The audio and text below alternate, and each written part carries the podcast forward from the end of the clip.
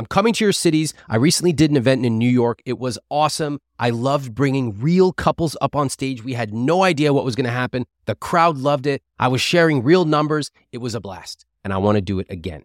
I'm looking to coach couples on stage at my next two live events, one in Philly on June 1st, one in Boston on June 4th. If you and your partner want help connecting over money, you want to solve a big financial challenge you have, please apply at iwt.com slash live coaching.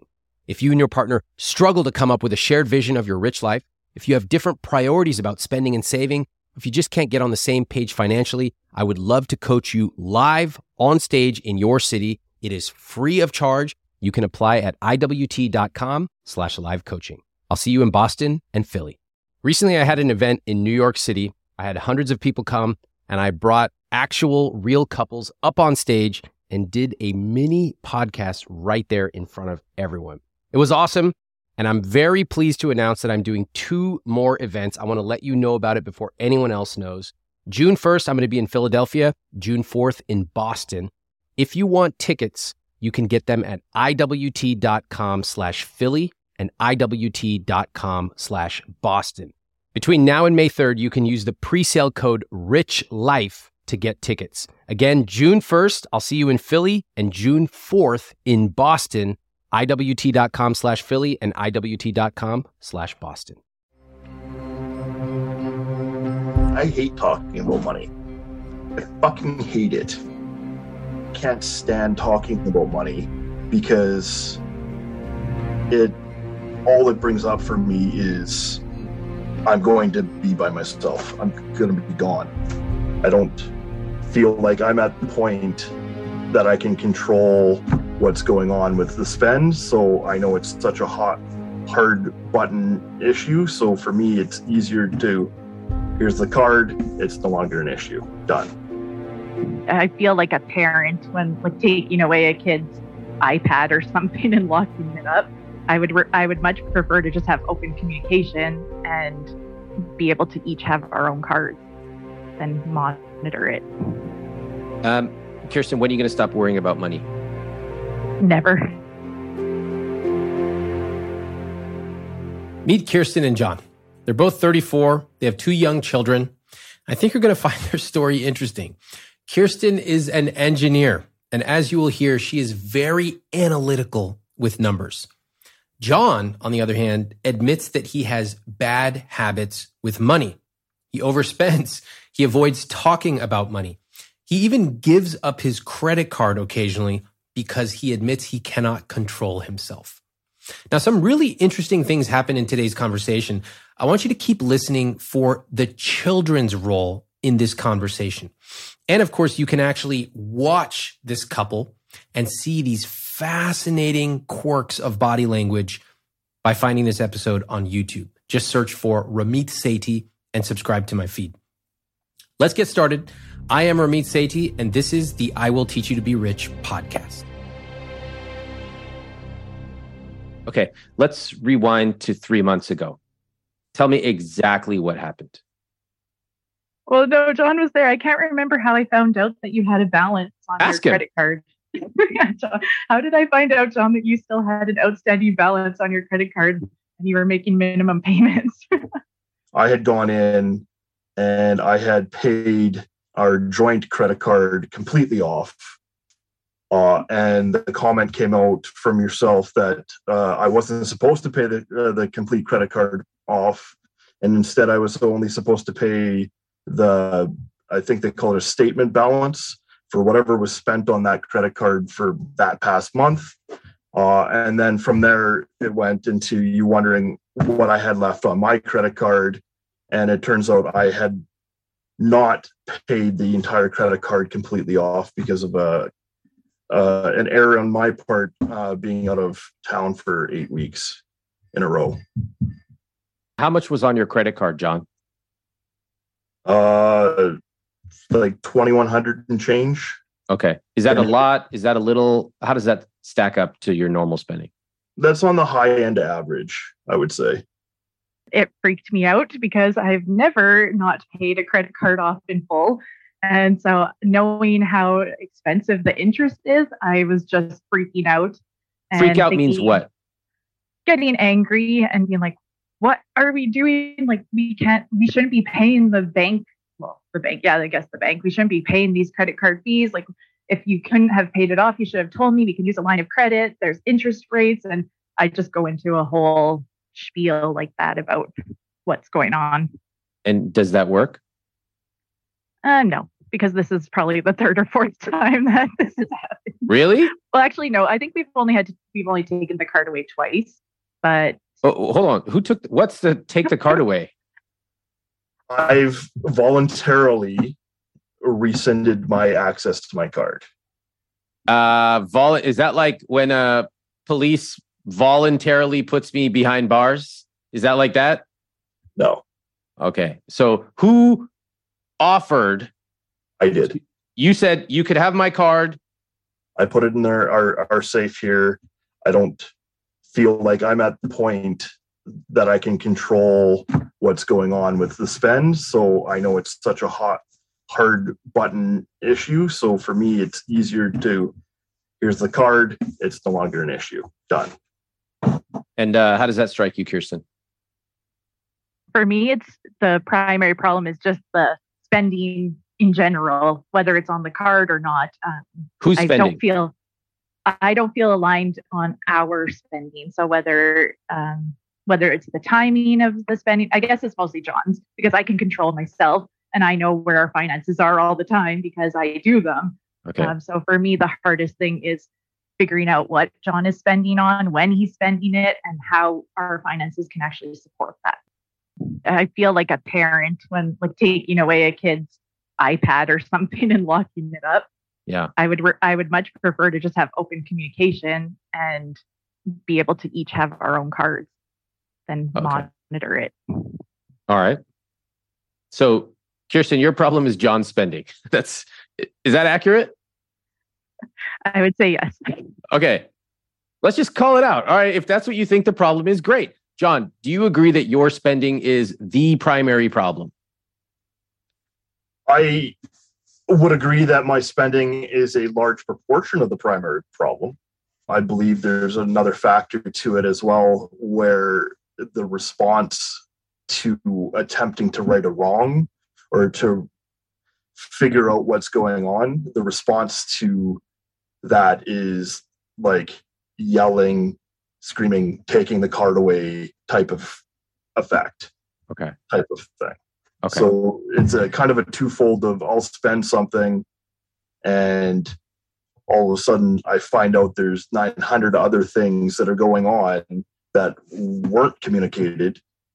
And I am now in the one at fault for spending the money. And then I'm getting in trouble for spending the money. The taking away of the credit card strikes me as a little weird.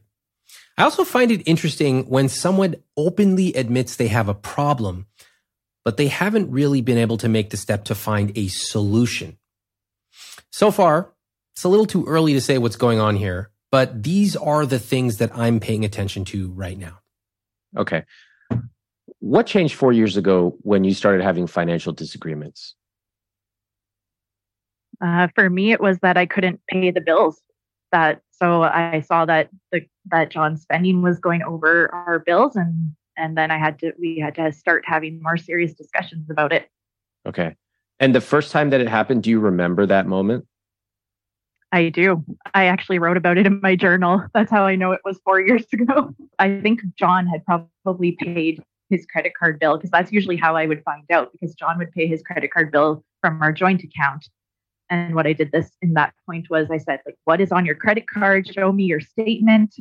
Um, because then I start to think like, what what can you be spending? Again, it was a similar balance, like around two thousand dollars is what I wrote in my journal. So, what can you be spending two thousand dollars on on your personal credit card? Because that's not groceries, that's not anything joint.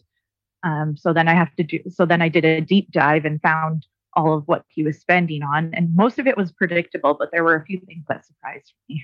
Like uh, at that time, it was um, phone games. Like, you know, when you pay $20 for credits or $30. So, how much he was spending in a month on phone games was very surprising to me. John, which game was it? There, there's a bunch of different games that I'll find to kill time. Uh, I used to work on the road Uh-huh.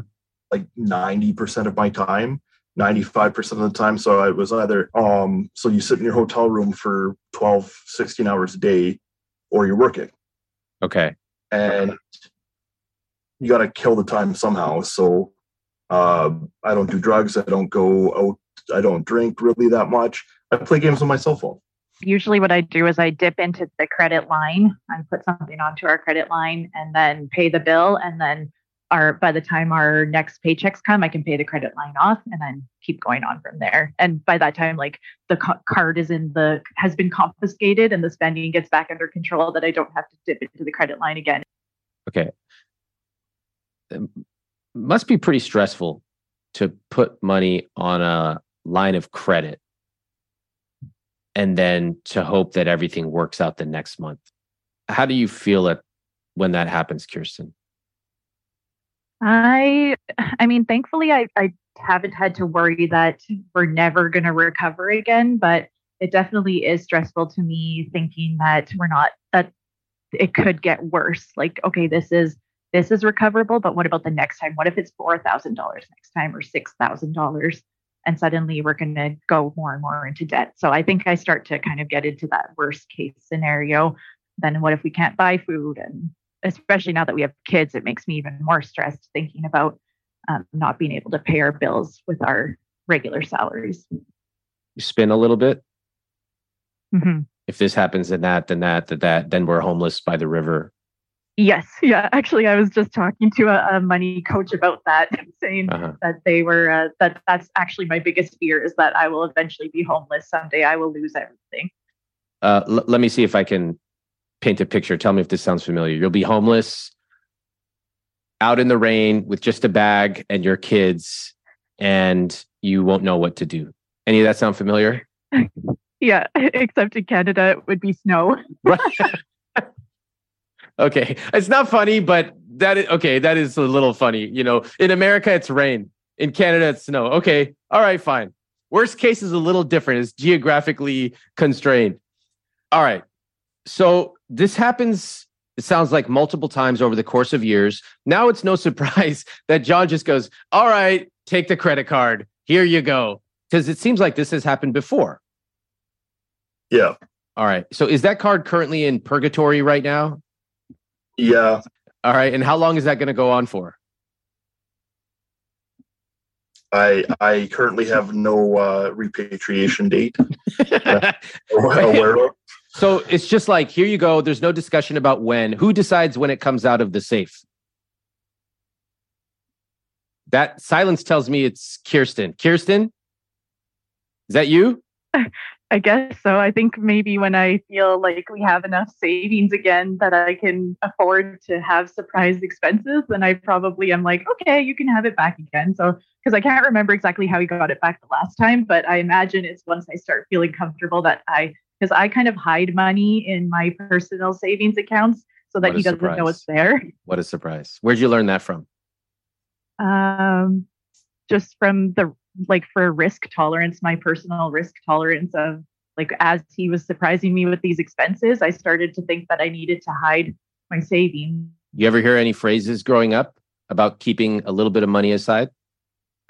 Actually, no. And I think my parents might have most of their accounts separate. So I, I don't recall them ever talking about that. Why do your parents have their money separate? Um, good question. I, I guess I'm not really sure. I haven't asked them before. That's kind of interesting, right? What else did they do with money? What do you remember about growing up with money? So I know they separated things like my dad paid the mortgage and my mom would pay the food and the utilities.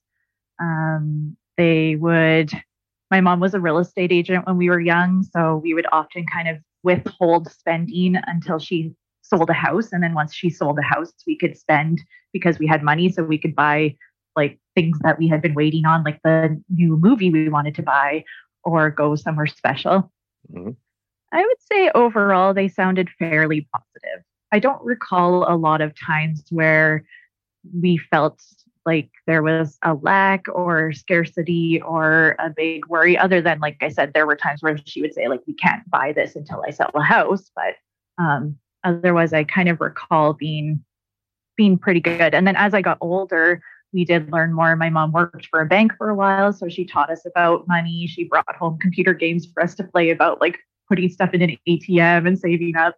Um, and then my dad as even as i got even older started talking about you know like so to him, like his hundred dollars is like ten dollars to me.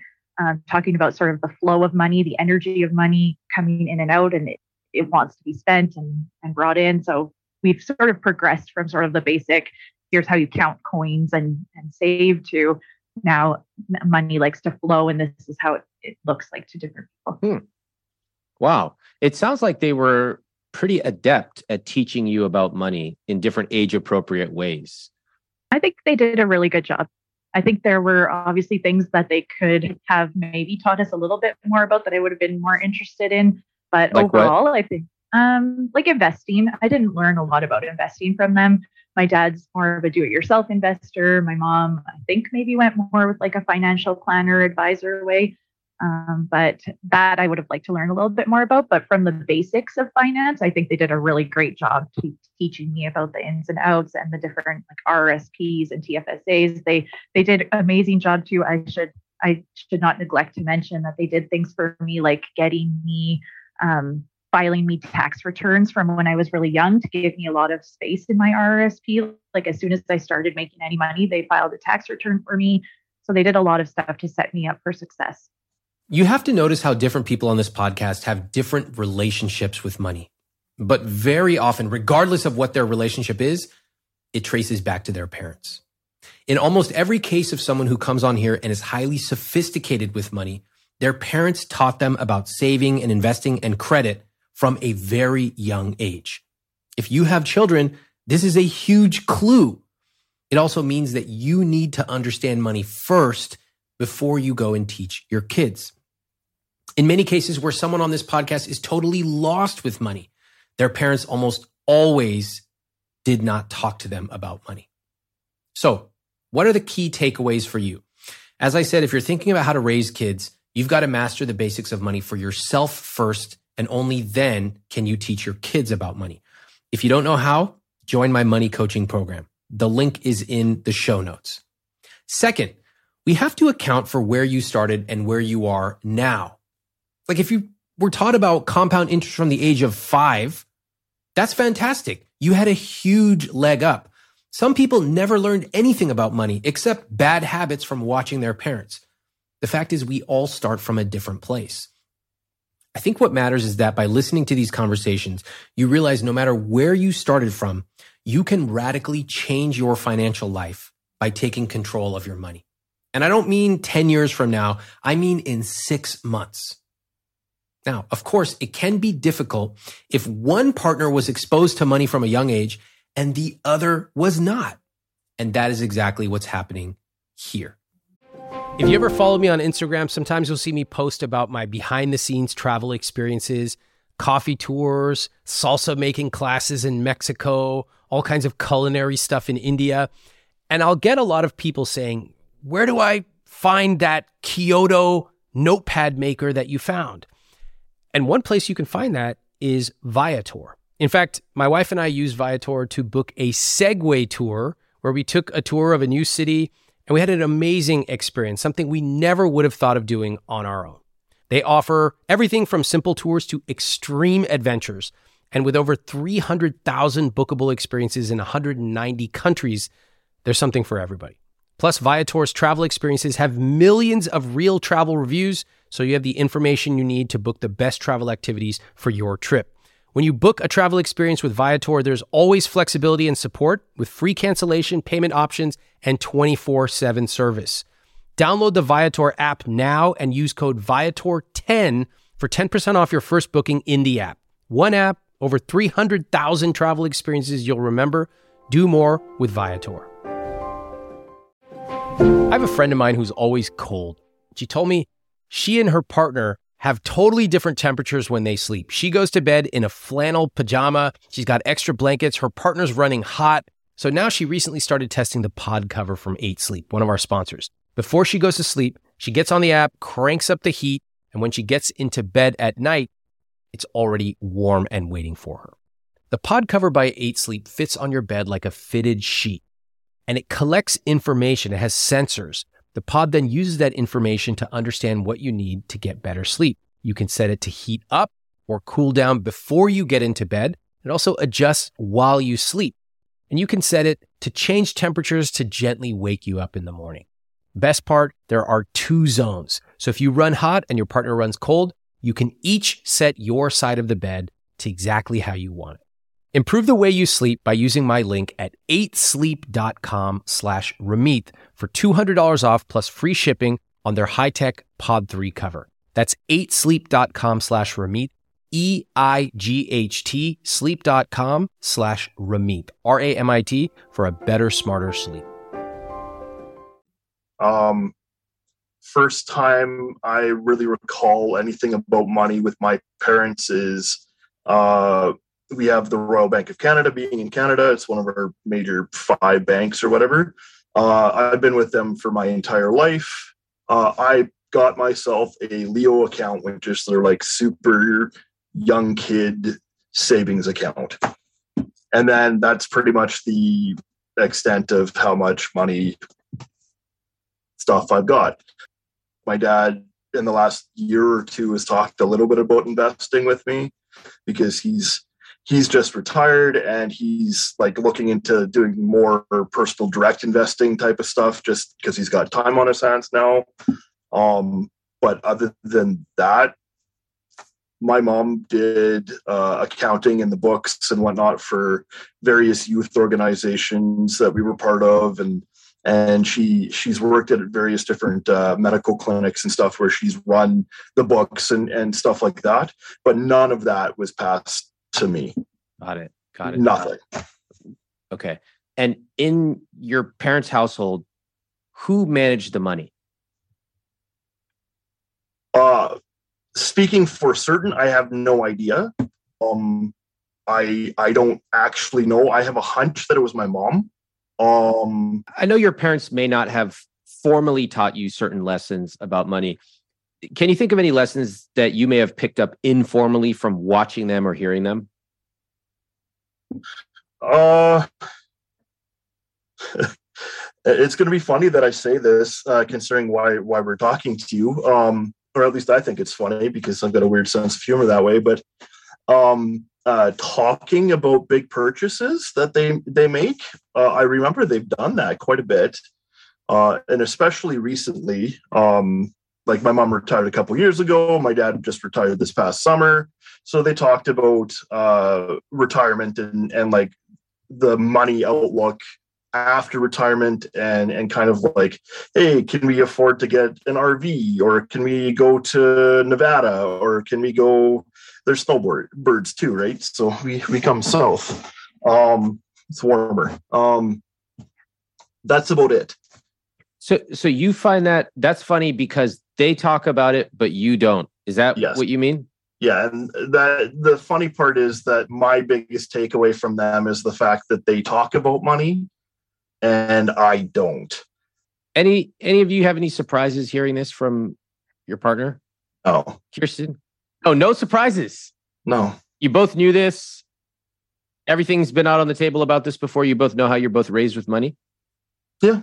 We we have talked about it and uh, i've even said to kirsten before like you asked her um having grown up the way she did do you feel confident being able to teach our boys about money uh, and my answer is yes i think kirsten can teach her yes i think kirsten can teach me and yes i want to teach the boys the way that kirsten learned as opposed to the way i learned Okay, so you had this conversation, heated conversation. The credit card went away for a while. How long was the credit card gone for? Uh, well, I think it's been uh, increasing over time that it's been gone for, but at, at the beginning, it was probably only like a, a week or a shift of time when I was at home. So I was on the road for eight days and home for six, and those transition days are transition days. But so, So, John, you're you're not on the road anymore. but the the spending issue seems to still be happening. Is that fair to say? Yes. Okay. Why is it still happening? Uh best guess I've got for it is I've got uh slightly addicting personality. All right. So the addictive personality thing is interesting. John, have you talked to a therapist about that? Several times. Okay. Still ongoing? Oh yeah, I've been in therapy for like seven years. Great, great. Okay, good. I'm glad to hear that. Um, do you talk about money when when you discuss uh, the other issues? Uh we broach it, but it's not the key focus of the discussions. That's what today is about for you. Yeah. Okay, cool. Um, Can I interject a bit? of course. We also attend couples counseling or couples therapy, and um, we have talked about money there because of it being a pain point for me in the relationship. And so that was one of the reasons we created a budget was that was a homework that our therapist gave us. And actually, in the end, although we didn't really finalize it and decide on it, what she wanted us to come back with as our homework was what should each of us have as sort of a free spending money that we don't have to talk to each other about every month. And our numbers were all like within $50 of what Wow. we decided. Yeah. First of all, if that therapist is listening, great exercise, very good.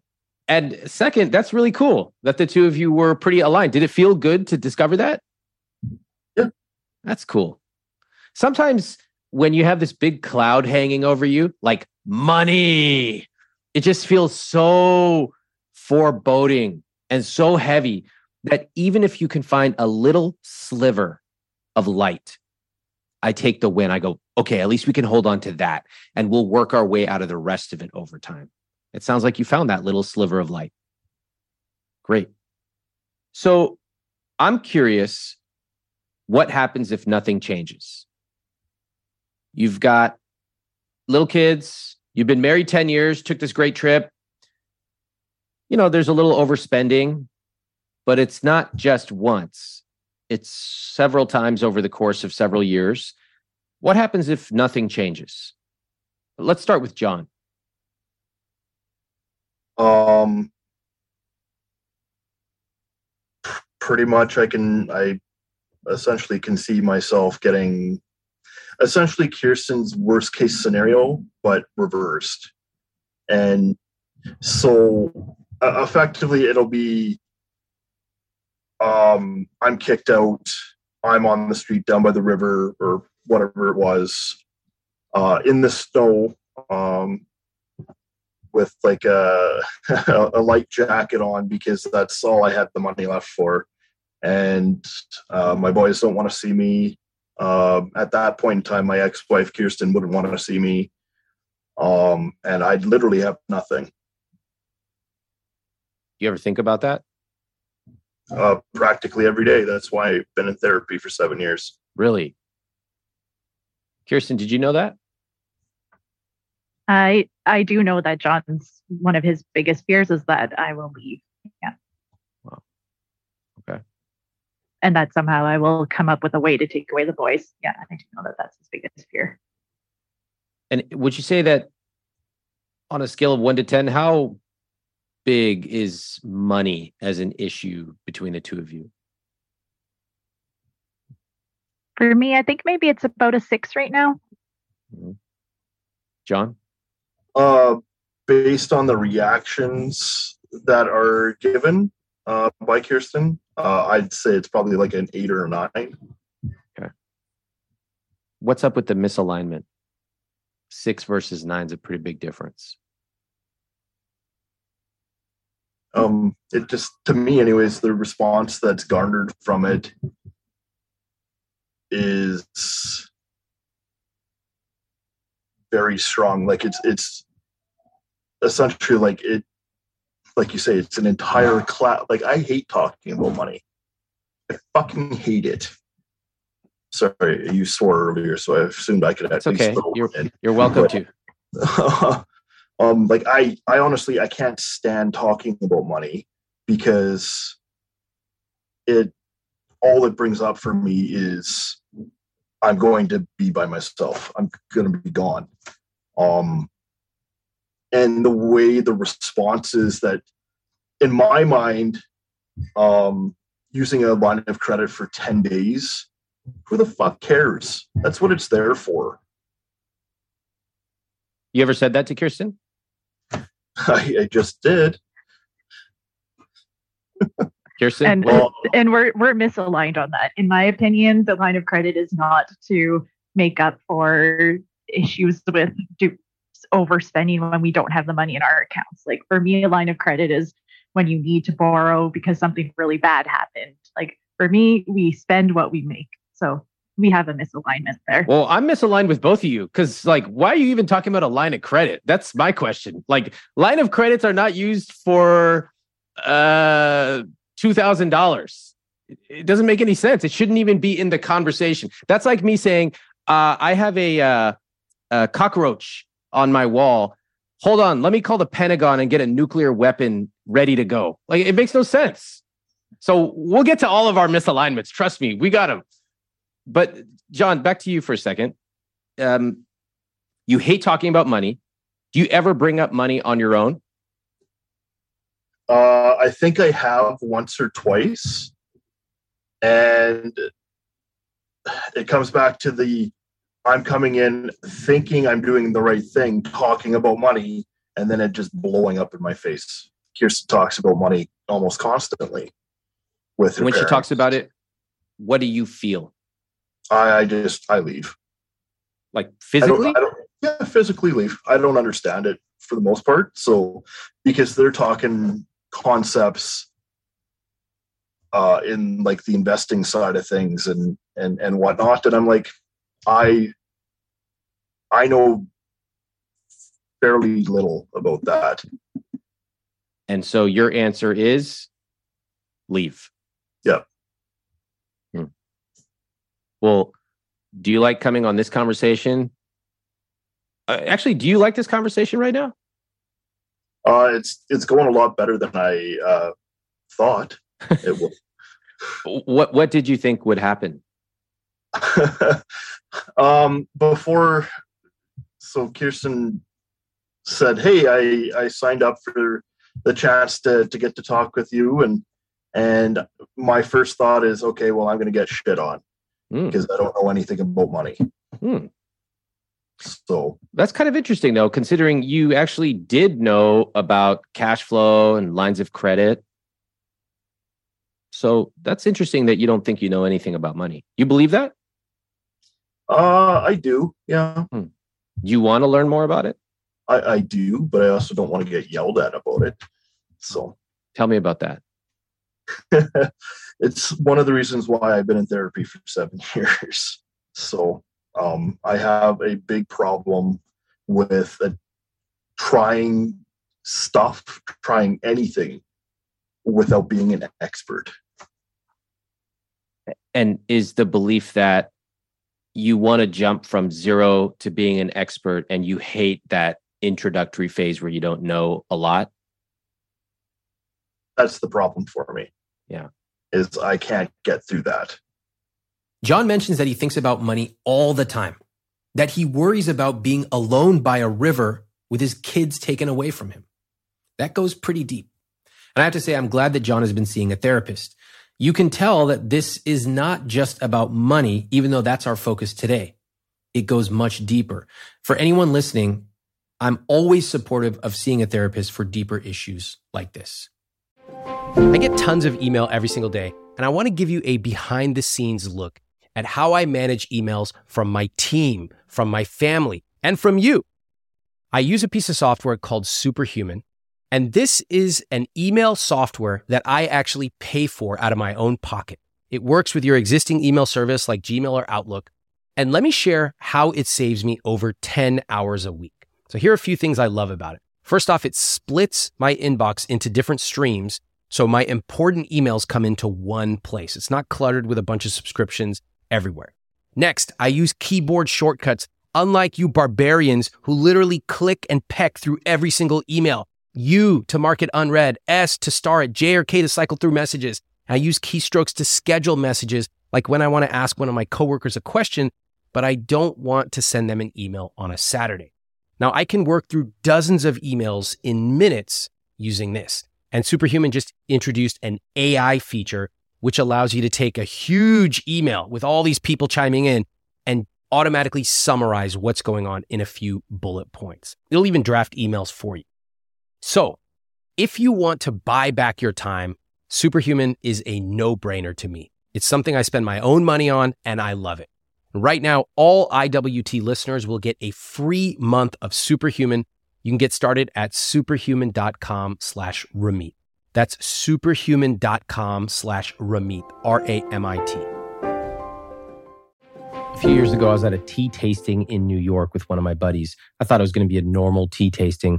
Suddenly, six people from Japan come in. They pour basically three thimblefuls of tea, and we tasted. I've never tasted anything like that. And they tell us if we were to buy that, just the three thimblefuls, it would be $75. Now, drop for drop, that's the most expensive thing I've ever had to drink. Not all of us have the time or the money to buy that specific tea from that specific mountainside in Japan. But what if you could capture that feeling of the care and the love, even the way that they served it to us? What if you could bring that to your home every morning? Well, I want to introduce you to one of our newest sponsors, Pique Tea. What makes Pique Tea special is that the tea is cold extracted using only wild harvested leaves from 250 year old tea leaves. That makes the tea rich in minerals and other beneficial compounds. Now, the greatest part is that Pique Tea is zero prep. There's no tea bag that you have to steep for the perfect amount of time. Pique dissolves in cold or hot water in seconds. It's already pre measured, it's perfectly brewed, and it's perfect to take if you travel. My team's been trying Pique Tea and they especially love the Pu'er green teas. For a limited time, get up to 15% off and a free quiver with 12 tea samples with my link, piquelife.com slash Ramit. That's P-I-Q-U-E-L-I-F-E dot com slash Ramit, R-A-M-I-T. Kirsten, what do you think is the real issue here? Um, my I think the real issue is that we don't do this together. So it's just me trying to figure it all out. And I, I don't feel like we're approaching it as a team. Yeah, that's interesting. And you mentioned earlier that you feel like what to John when it comes to money? A parent. Yeah. Parent who takes away the credit card, who says, Why did you do this? That kind of thing.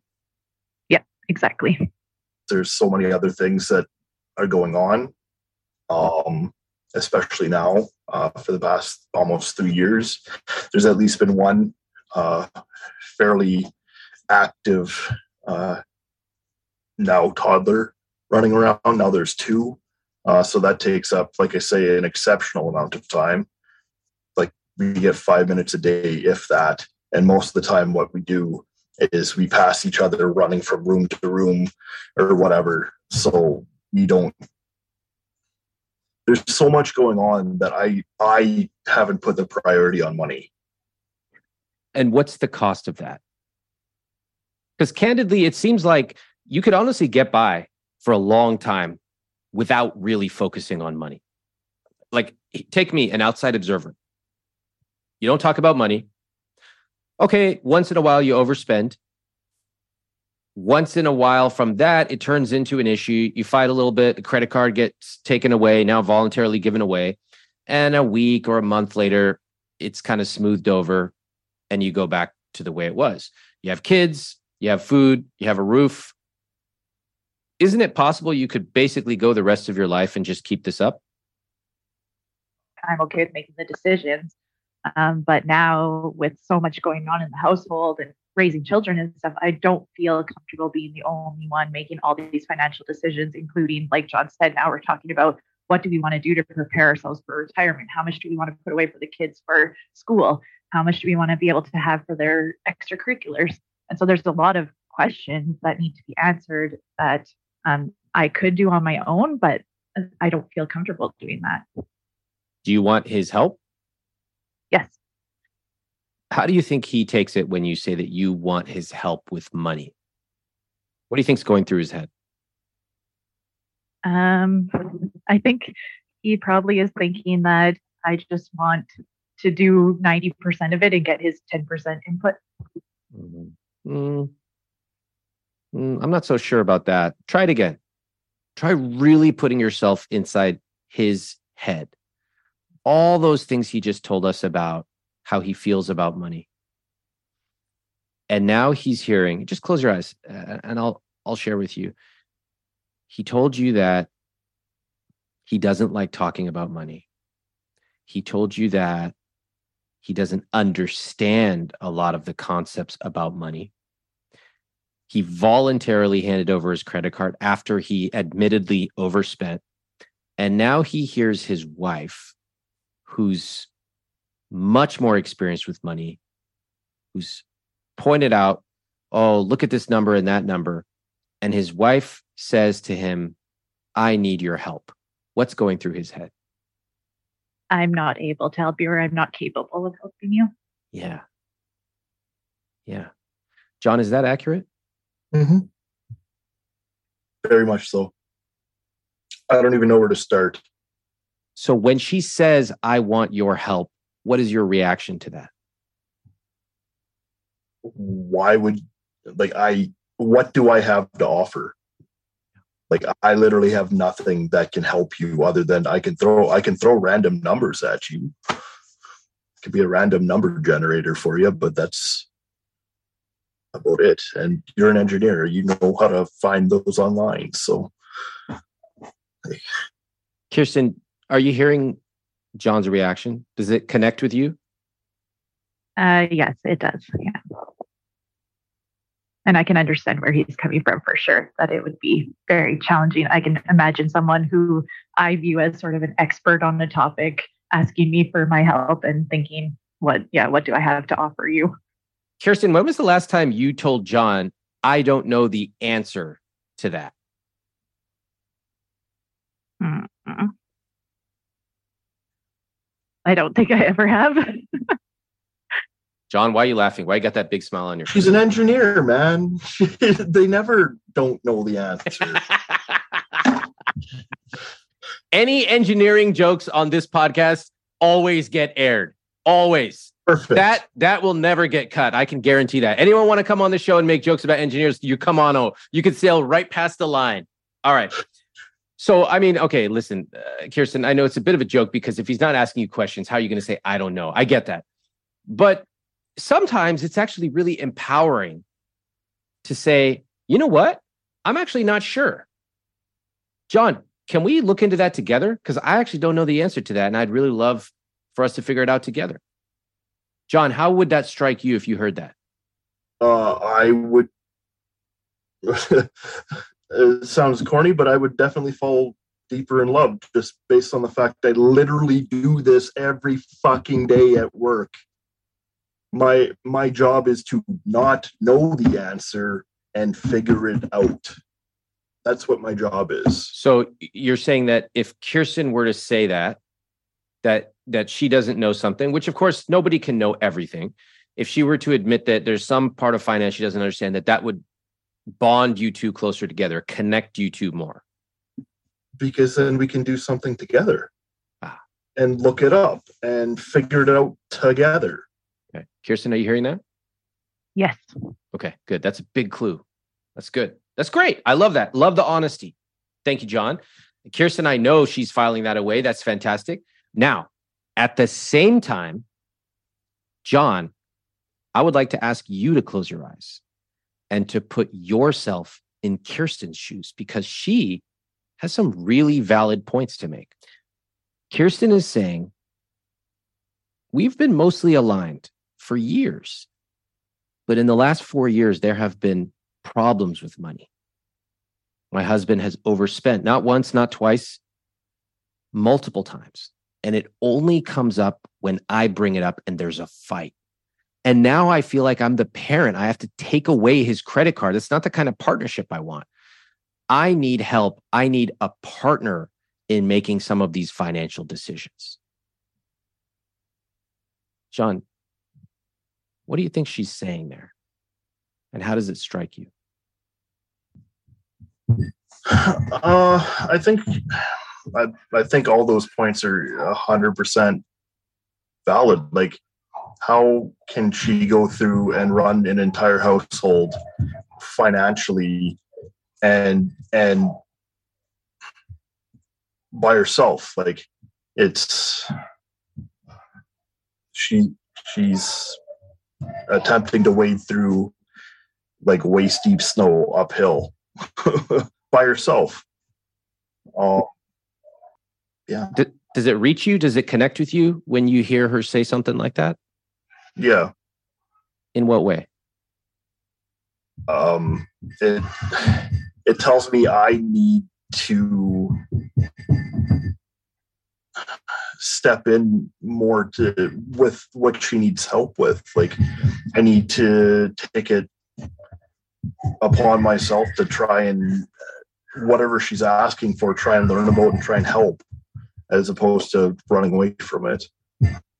Kirsten, was that accurate the way I articulated what you've been feeling recently? Yes, definitely. I have to say that hearing both of you really be able to step into each other's shoes, that's a really hard skill. But you both did it. I could also hear the kids running around. I mean, let's call that out too. It's real. How old are the kids? One's almost three at the end of the month here, and the other one's going on 11 months. Okay. So one and three years old, that's a handful. A lot of people, they have this idea that money should be this absolutely dialed in, perfect system. In fact, a lot of parents, I tell them, look, yes, have your savings goal, have your conscious spending plan. But if you have to ease off the gas for a couple of years while the kids are young, it's okay. You've got these young kids. They're proving our point right now for us by running around and making a bunch of noise. That's what young kids do. So, my proposal is that we find a way for the two of you to connect on money, but also make it so that it doesn't feel so tense, especially in these early years where the kids are going to take way more of your time than they may take later on. How would that sound to everybody? That would be phenomenal. All right. Yeah. Kirsten. Okay. All right. All right. Do these kids know how long their parents waited to be on this podcast? Couldn't they stay quiet for two or three hours? Do they not understand logistics? Just kidding. Kids don't know anything. And I actually loved that they were running around making noise while we recorded this. You see, our lives are not lived in perfectly manicured offices with perfect lighting and this single solitary cup of jasmine tea steaming on the desk. Real life is messy. This couple has kids running around. That's life.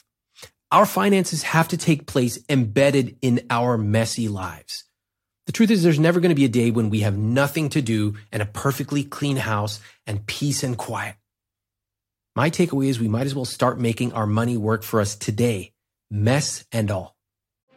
I was watching this masterclass with director Ron Howard, and he was talking about how he has a checklist for his movies. He's asking himself, are the characters interesting? Are they reactive or proactive? Is it a page turner?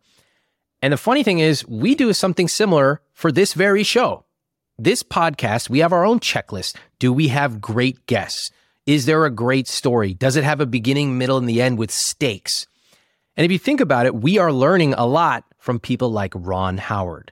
Imagine if you could apply the lessons from the world's greatest instructors Ron Howard, the creator of French Laundry, Chris Voss, Negotiation, and you could apply it to your own life. How much would it cost?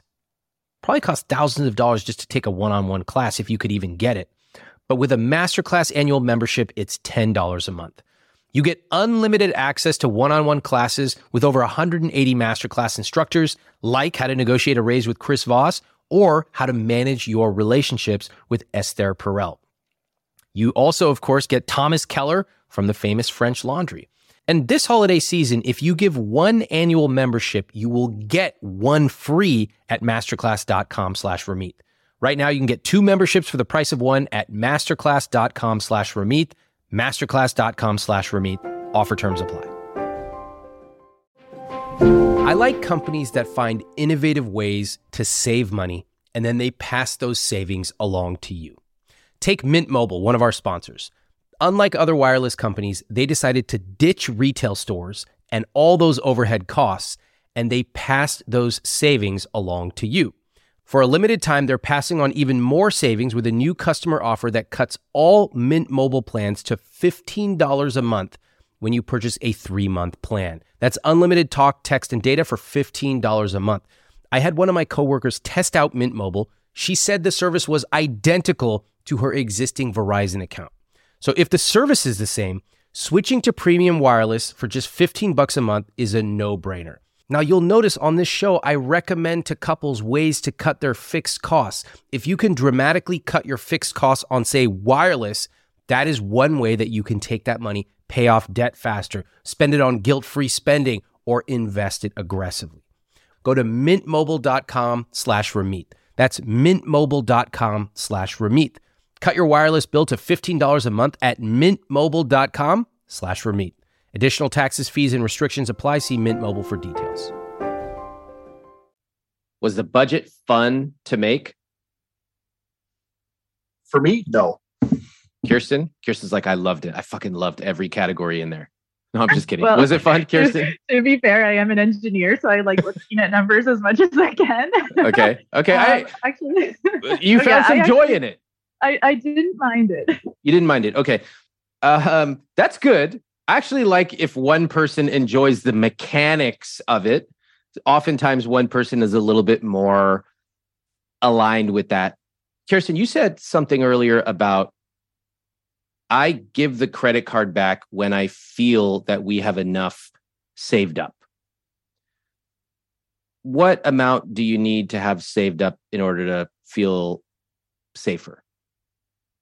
I like to have about ten thousand dollars in our like what I call my spending savings. So my e savings account. What's a Online. spending savings account? What is that? that's the, that's just our regular bank savings account, but it has a higher interest rate in that one, and I don't mind spending out of that account. It doesn't involve any like selling of investments or anything like that. It's just a cash, a little cash account that we have that I call spending savings. Hold on a second. You may not mind spending out of that savings account, but I mind you spending out of that savings account. A savings account is not meant to be spent out of. It's meant, it's literally called a savings account. Let me ask you this How often does money flow from that savings account into your checking account? Uh, monthly for the bills. No, we got to change. I'd. I'd argue it's on the side of weekly, if not even more frequently than that. All right. Well, But the, okay, to be fair though, I'm using it like a checking account, except Why? that I because it earns more interest. It's a high interest savings account. So I, I like the extra dollar of interest that I get by putting it. Oh, you Yeah. love that? Really? That's a surprise. That one dollar of interest. Okay, and uh, okay, and is that serving you at the macro level to be transferring money back and forth to not have a savings account that's consistently growing because you're constantly drawing from it? Well, it used to be consistently growing, but not anymore. Um, yeah, well, and then also I guess I guess it's not really that big of a difference, but I do like having the little bit of interest. the banks take so much from us. Yes, they do. They take our souls, don't they? Yes. And to be fair, you can pay bills out of that account. So like I, I do directly pay credit card bills right out of that savings account. I, I have a I have a question for you, Kirsten. You you have an interesting approach to your accounts. I'll tell you my approach. Well, you know, I also wrote a book on it. So have you read that book? I knew you were going to ask me because I watched your Instagram story about how people Yeah. you interview haven't read it. I have not read it. What a surprise. And uh, John, I'm not even going to bother asking you because I know you didn't read Why that book. Why Did you? No. Yeah. no, all I right. All right. Uh, Kirsten, I assume you created the conscious spending plan. John, did you have any part of this? Uh, I think I looked at it for like a couple minutes. Mhm. Kirsten, how many episodes of this podcast have you listened to? All of them? well, I was doing better before the baby was born, but I think I've probably listened to at least a dozen, maybe Okay. two dozen. And uh, do you do you, do you notice any patterns about oh yeah, the CSP and which partner creates it? What's that pattern you notice? that the the money person in the relationship does the work. yes, even though I know my colleague said both of you should create this conscious spending plan together. You got that message, didn't you? Yes, we did. And I even knew you were going to call us out on this, but I wanted it done, so I did it. Let me see if I have this right. Basically, nobody who comes on this show reads my book. Why would they? It's only that they have an existential crisis that warrants them applying to an international podcast, being screened, and sharing every single financial number in their lives in front of millions of people. Read a book on this stuff? no thanks. Then we send specific instructions to do the CSP together. I think maybe 60% of people follow this advice. It's become a running joke on this podcast. Now, even more importantly than this running joke, I want you to notice the convoluted system that Kirsten came up with to maximize interest. For what? An extra $5 a month? You know how many questions I get about this every single week? Ramit, should I switch savings accounts? That other bank is paying 0.25% more. When they actually stop spinning and stop trying to optimize everything in their life and they run the numbers, they discover we're talking about like a $2 per month difference. Don't ever write me an email like this. And more importantly, stop focusing on $3 questions. Start focusing on $30,000 ones. Uh, can I just say this is one of the weirdest conscious spending plans I've ever seen? Why did you edit my template, Kirsten? Why are you messing with my template? because it didn't fit our life. So I made it fit my life sometimes I just want to tell people if your financial situation doesn't fit my template, then you need to change your situation to fit my system. But I know that's wrong. Don't say it, Ramit. You shouldn't say that. But sometimes it's also right because sometimes people overcomplicate shit way too much, as has happened in this conscious spending plan, where I'm sitting here looking at it and I'm like, I invented this shit and I can't even figure out what's going on in this document. So I'm sitting here calculating stuff on my own. I'm like, did the money flow? What happened? So I'm glad to be able to talk to the co-inventor of this adapted CSP, Kirsten. Um, John, tell me when you get that document open. It's open, and it also doesn't surprise me that she edited it. I purposely put formulas in all of these cells oh, so people God, could see God. what I was doing. God damn these formulas! Listen, I hate formulas. John, when was the last time you analyzed an Excel formula? uh, financially, never. Exactly. Uh, Thank you. All right. Kirsten, the point of this is not to over-engineer the template. The, what's the point of this conscious spending plan? Which you know you both got an F on it because you didn't even do it. But what is the point of this fucking thing? To make your finances simple. yes, together. together. See my hands together. but okay, but I knew you might ask more detailed questions, which is why I put formulas in because now if John clicks on the gross monthly income, he will see that we can actually see our salaries in there and everything. Oh, that's really cool. That's amazing. And when do you think that he's going to click that cell? He's not clicking any cell in his stupid spreadsheet. I don't okay. even want to click a cell. I know. And I've heard this in your podcast before that there's the spreadsheet lover and the non spreadsheet lover. And I know I fell into the trap, but it's not even a trap. I tell people openly, just fill out the template. Literally, just fill out. I made it for you. All right. So, John, I would like for you to walk us through the conscious spending plan. Let's start on that current money tab and just read me off what you see and take a second to let it register. I'd like to get your reaction to each of these numbers. Let's start with that gross monthly income eighteen thousand, almost eighteen thousand three hundred dollars roughly. Okay. Your reaction? Uh, monthly income. That to me, I think that's quite a bit of change. Yeah, that's a lot. All right. Net is eleven. Whatever. Let's go to net yeah. worth. Okay. What do you see? So assets are two forty five. Great. Investments. Um, just shy of 450,000. Mm-hmm. I know I'm making a big jump there, but your reaction? That's not quite as high as I thought it was, considering how much money I thought we were putting away. Uh-huh. Uh, but also up part of me has a thought that it might have something to do with this market right now, which I don't know anything about other than people tell me it's going down. Mm-hmm. All right. All right, fine. Um, your savings? Uh, ten thousand dollars, which seems like a ridiculously round number for savings. Um, all right, your debt is zero. So, what's your total net worth? Uh, just over seven hundred thousand. All right, nice work. So, seven hundred thousand dollars. You're in your thirties. Great. All right. Kirsten, how do you feel about those numbers now? You put them in here. I want to take a second to check in with you. I feel good. The the the investments line hurt me a little bit because, like John said, the markets are down right now. So that definitely was higher a year ago. But um, I think we're on a good track. I do have sort of a idea of a future net worth goal that I would like to hit, and I think we can hit it hopefully. What is it? Well, my original goal was 3 million, but talking to a financial planner, I think we might be able to hit 5 million by the time we retire. Mm-hmm. And, and what does that mean to you? For me, it means that we can have a comfortable retirement, do some fun stuff while we're there, and pass on some generational wealth, which mm-hmm. is important to me. All right. Um, Kirsten, when are you going to stop worrying about money? Never. mm, that's an honest answer. All right more of my podcast guests needs to listen to you. They they go, well, I think it's when I have 1.25 million plus this much in equity and this much in All jokes aside, do you want to stop worrying about money?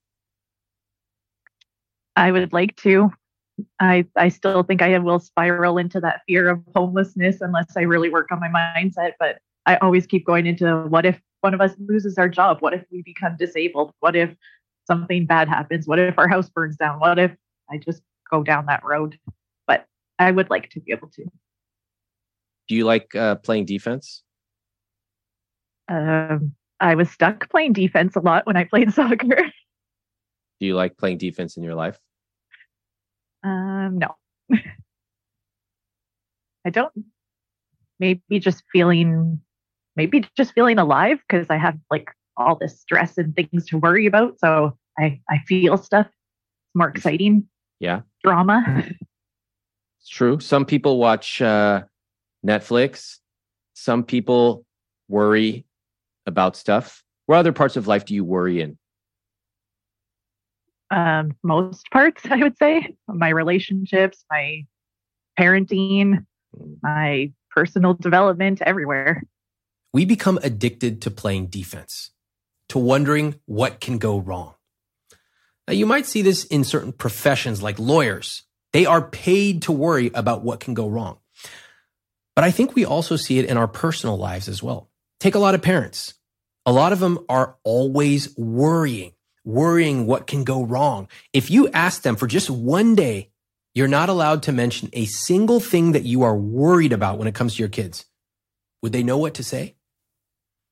Think about other parts of your life where you may have become addicted to playing defense, addicted to wondering what can go wrong.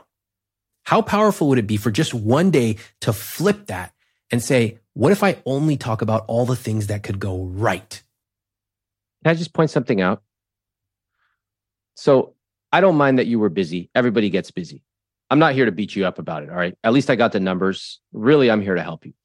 But I, I do want to potentially shine a light on something that the two of you have really internalized this idea that we are so busy, we don't have time to manage our money. Okay. You are busy. You've got two young kids. Nobody can tell you that you're not busy. I accept it. But I also want to say that by not prioritizing time for your money, that you end up getting into a rhythm where one person, in this case, you, Kirsten, take over.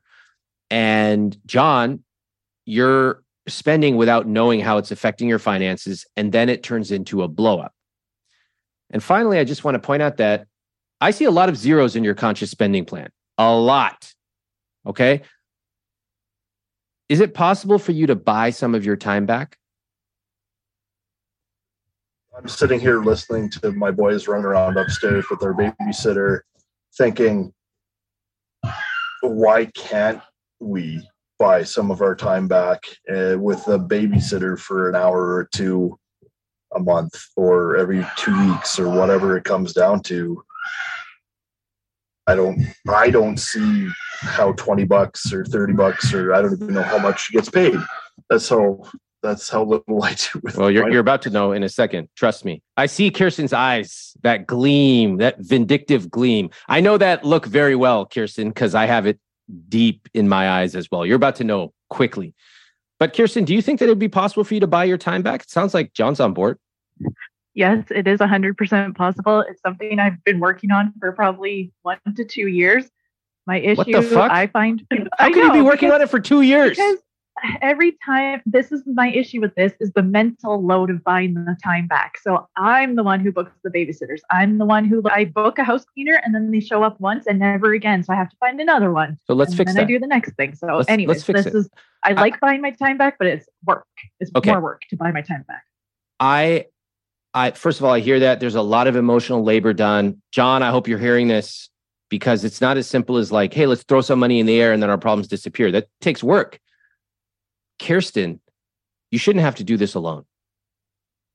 All right. So we're going to figure out a way that if the two of you can do something to get an hour a month for the two of you to just connect on anything, that would be amazing. Okay. And if you can get an extra hour for you to, for the two of you to talk about money and end that meeting with a smile, wow. How far do you think that that would go in helping with the financial part of your relationship? I think that would actually end up helping um, not only on the financial side, but on all aspects. Yeah, I don't think it would take much, like you said, an hour a month, maybe or two.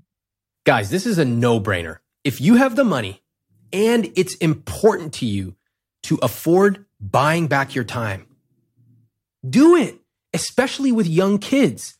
I'm not trying to tell you that everybody should adopt my money values. Yes, one of my money dials is convenience, but that's not the point. You don't need to have the same money dials as I do. My point is look at Kirsten and John. They cannot connect on money. They have children. Their time is short. They already have a babysitter and they can more than afford to hire this babysitter for an extra hour or so. Why not use that extra money to get back their time? I think the answer is they just haven't thought about it. The answer is that they are more focused, at least Kirsten is, on fire, on retirement, on this goal 20 years from now, than to actually make living a rich life today a priority. But think about it. Think of all the difference that even one or two hours a week could do for them. Maybe they could use it to reconnect about money. Maybe they could just go sit somewhere in silence and have dinner. That might be pure bliss for these parents. In short, why not use money to help you live a rich life? That's what it's for. For me, it would mean having really positive conversations and discussions around money, getting excited when I see the numbers. And I think part of that too is the planning and the vision of what we're doing with our money and, and where we're going with it and, and that rich life vision that you talk about.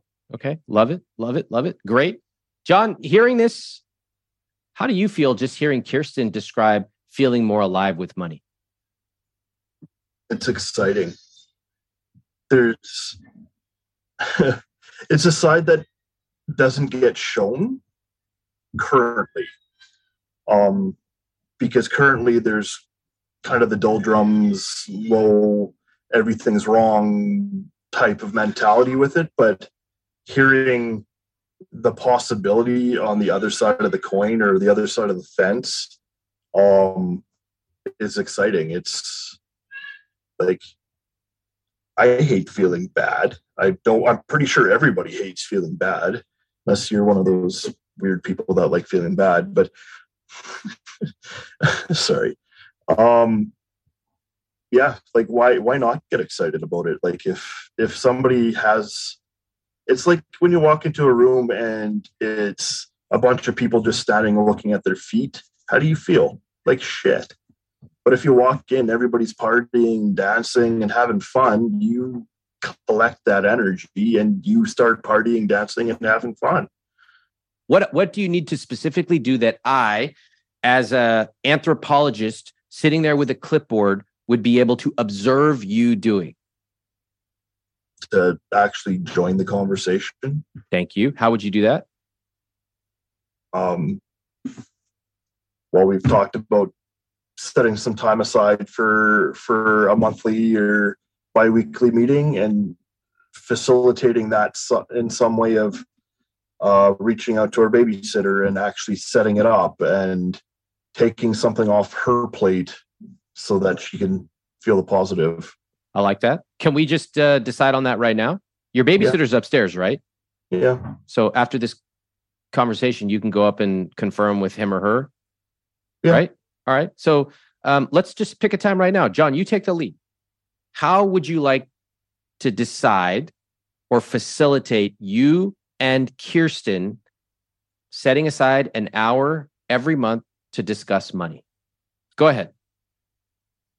Um, well, actually, I have a slightly different proposal since uh, I need some some lessons in basic money to start things off. If we go with maybe two hours a month for the first little bit until I'm up to speed. Um, after this, I can go upstairs. We have revolving appointments for pretty much everything else in our life, so why not this? We have a family calendar. We'll figure time. We've already got an hour set aside on Sundays, or not an hour, but we already have a discussion set aside on Sundays for how our week's gone. So why don't we put uh, a section in there for say I know we have date night Fridays, so why don't we throw one Friday a month as fun money date night night instead of because you've told me before you would have had a lovely time looking at spreadsheets. yeah, I, I think I could agree to having one Friday a month where maybe, like you said, we have two hours and we spend one hour talking about finances, and then we can have one hour of time together doing something more fun. All right. I like that. I'm going to give you a round of applause for that. That was pretty cool. How'd you feel about that, Kirsten? It felt really good to hear having a plan. Yeah, I like that. How about you, John? How'd that feel proposing that? Uh, the reaction on the other side is what counts. Yeah, I think I think that um, what I'm just seeing is the two of you are building a bond now with money going forward. And in the past, it hasn't been a, a top priority. It only comes up when something bad is going on. And I want to change that dynamic. The fact that you two are going to set up time once or twice a month, that's a huge win. Now it's going into the nuances. How do I want to feel about this conversation? Do I need to get everything out in this one hour? No. I honestly, all I want for the two of you is to talk about a couple things and end on a smile and a kiss and I love you. That is a successful money conversation because you got the rest of your life to iron out the details. I think we're on the same page that by overcomplicating this, we're not really adding any value to our lives. It's and for John's feelings of you know co- eh, not being competent in it, it's just complicating things. And very good. could feel more competent if we just left it simple. There you go. Okay, great. Okay, actually, that was a really uh, Fantastic. All right. Round of applause for Kirsten. Absolutely crushed that answer. That was awesome, Kirsten. I think this is a, a, a, perfect topic for for one of our, our discussions, which by the way, Ramit, I've already scheduled uh, for the first Friday of every month. Um, just so those following along, it's already been done.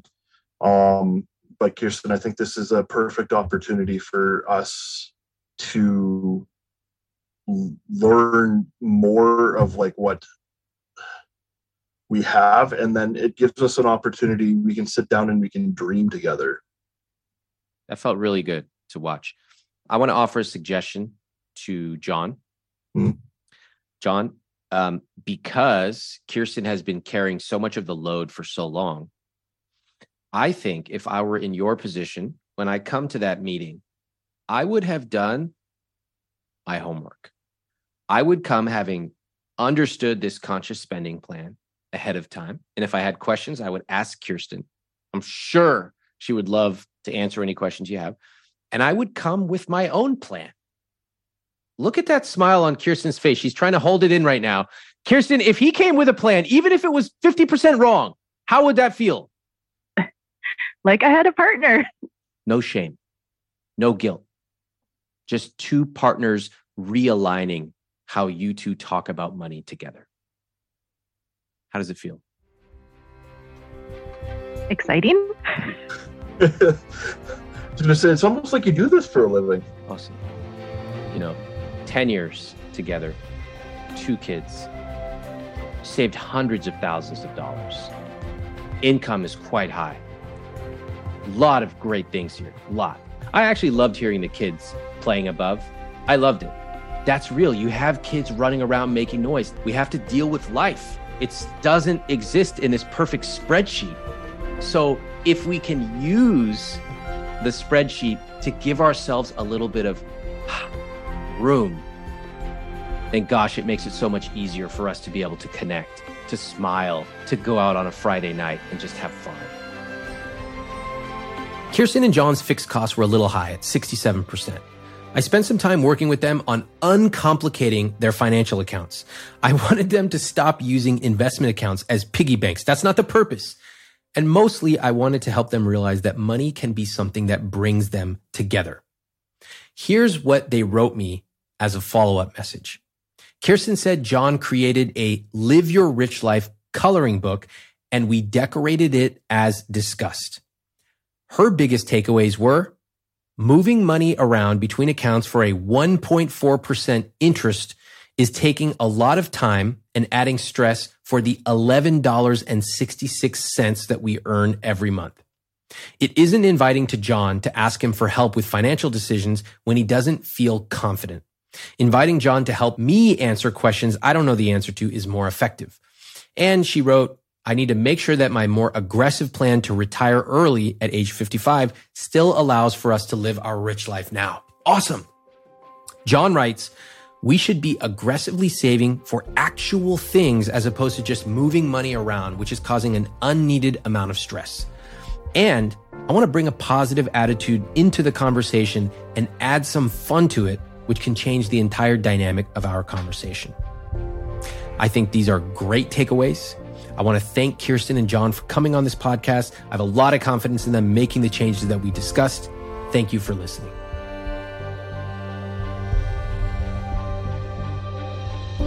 Thanks for listening to I Will Teach You to Be Rich. I'm Ramit Sethi. Please follow the show on Apple, Spotify, or wherever you listen to podcasts. If you haven't read I Will Teach You to Be Rich, my book, pick up a copy. You can get it at any bookstore or any library, and it will show you the specific tactics for how to build the I Will Teach You to Be Rich system into your personal finances.